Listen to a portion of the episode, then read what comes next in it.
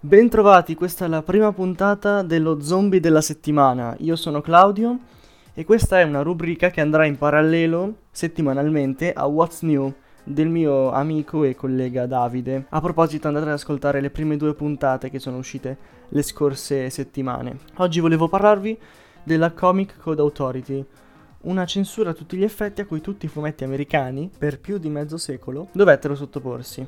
Ma prima, sigla. Lo zombie della settimana. Tutte le settimane su Zombie Pop, tranne a Foggia.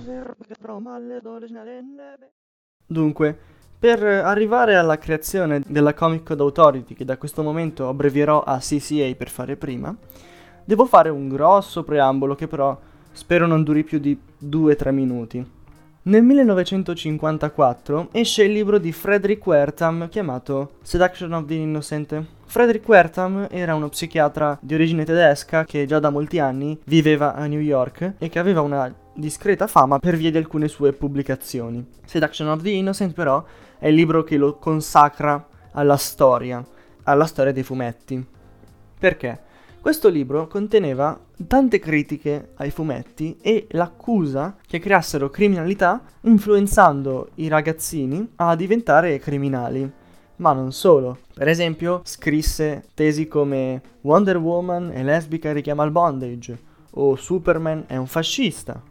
Diceva anche che Batman e Robin avessero una relazione omosessuale. Di tutte queste follie, ovviamente, Nessuna ebbe un riscontro o si rivelò vera, a parte inaspettatamente una. Infatti, il creatore di Wonder Woman, William Marston, ammise che la eroina di richiamava un pochettino il bondage. Tornando però alla tesi principale, quella della criminalità e della delinquenza giovanile. Il libro di Wertham contribuì ad accrescere l'ondata di panico morale che era presente negli Stati Uniti già dagli anni 40 nei confronti dei fumetti. Ma che cos'è il panico morale? Vi faccio un esempio molto vicino a noi e che avrete sicuramente sentito. Gli immigrati sono tutti criminali, ci rubano il lavoro, eccetera. Frasi che sono in realtà false, sono delle fake news, tendono a generalizzare, ma vengono continuamente ripetute anche a scopo propagandistico e alla fine si instaura nella mente del popolo una paura immotivata nei confronti di questo nemico comune e questa paura viene appunto chiamata panico morale. Stessa cosa accade negli Stati Uniti di fine anni 40 e inizio anni 50. Per esempio, ancora prima della pubblicazione di Seduction of the Innocent, in alcune città come a Houston, nello stato del Texas, e Oklahoma City, nello stato di Oklahoma, vennero organizzate delle manifestazioni in cui in pubblica piazza si bruciarono mucchi di fumetti. Queste erano quindi le condizioni in cui versavano gli USA all'epoca. Ma come si arrivò addirittura alla creazione di una vera e propria censura? Vi spiego. Nello stesso periodo, nello stesso anno, la Corte Suprema degli Stati Uniti creò una commissione per risolvere il problema della delinquenza giovanile che effettivamente era comunque un grave problema. E chi venne chiamato secondo voi? Esatto, proprio Frederick Wertham, che si presentò e espose tutte le sue tesi su questo nemico molto pericoloso quale i fumetti. Tuttavia, nel rapporto finale della commissione, i fumetti non venivano accusati direttamente, però gli si intimava di moderarsi nei loro contenuti. Che questo volesse dire attenzione, autocensuratevi? O che questa fosse una minaccia per una possibile censura istituzionale? Non si sa. Però le case editrici di fumetti non ci stettero molto a pensar su, non ci rimuginarono sopra. E in 448 crearono la Comic Code Authority. E qui finisce il preambolo. Cos'è quindi la Comic Code Authority? Non è altro che un codice, una lista, i cui punti vietavano una serie di aspetti che nei fumetti non potevano più comparire. Ho trovato un'intervista del 1983 a un editore della EC Comics, William Gaines, in questa intervista lui rivela un retroscena sulla CCA. E ora ve ne leggo un estratto, che in realtà ho trovato su Wikipedia. Dopo le conclusioni tratte dalla sottocommissione del Senato, mandai una lettera ad ogni editore di fumetti e li invitai ad una riunione e pagai il conto per la sala. Prendemmo un grande posto da qualche parte e tutte queste persone si presentarono. Provai a convincerli che avremmo dovuto formare un'associazione e assumere qualcuno che avrebbe potuto fare una ricerca indipendente per dimostrare che le cose orrende che dicevano sui nostri fumetti non erano vere. Nessuno di questi ragazzi volle farlo e subito trasformarono la situazione in una riunione in cui scrissero un codice. Eccoci quindi, arriviamo finalmente al codice. E ora ve ne leggo qualche punto, così per farvi un'idea, in ordine casuale naturalmente.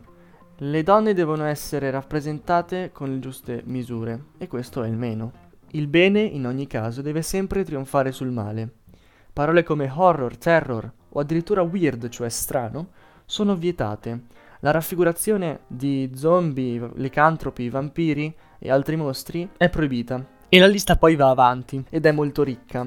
E capite bene che quindi i fumetti venivano talmente sminuiti, talmente eh, alleggeriti nei loro contenuti, diciamo forti, che per decenni rimasero relegati ad un pubblico di bambini, in pratica ad un pubblico infantile. Molte case editrici rimasero danneggiate da questo codice, per esempio la stessa Easy Comics che creava dei fumetti che non parlavano solo di supereroi, ma anche di guerra e di criminali, quindi di gangster, rischiarono di fallire perché le loro storie erano ora vietate. E mi chiederete, ma quindi queste case editrici, visto che la censura non era istituzionale, non cercarono di ribellarsi? Beh, certo ci provarono. Il nostro stesso William Gaines cercò di non aderire al codice, però ad un certo punto gli stessi distributori di fumetti si rifiutarono di vendere i fumetti che non avessero il marchio del codice. E dove lo potete trovare il marchio della CCA?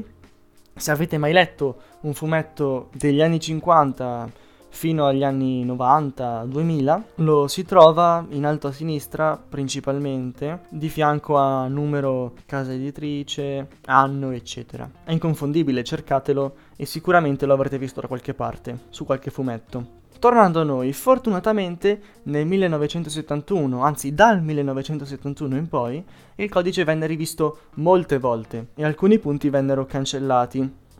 Ultimamente Sto leggendo molto Todd McFarlane, un grande autore di Spider-Man di inizio anni 90, e cito una delle sue ultime storie che ho letto, Torment. In questo fumetto Spider-Man si ritrova coinvolto in una durissima lotta contro la fidanzata pazza del defunto Kraven il cacciatore e Curtis Connor nei panni di Lizard. Alla fine il bene assolutamente non vince sul male, il nostro povero Spidey si ritrova gravemente ferito, sangue e violenza bruta non mancano e prima erano vietate. Inoltre in alcune tavole la ex di Kraven indossa un vestito abbastanza compromettente per il codice delle origini e quindi si può vedere bene la differenza tra la CCA delle origini e la CCA degli anni 80-90. Arriviamo quindi all'arco finale della vita eh, del codice. Con il passare degli anni, le case editrici come Marvel e DC acquisivano sempre più potere e quindi divennero in grado di potersi distaccare dal codice che diventava invece sempre più debole.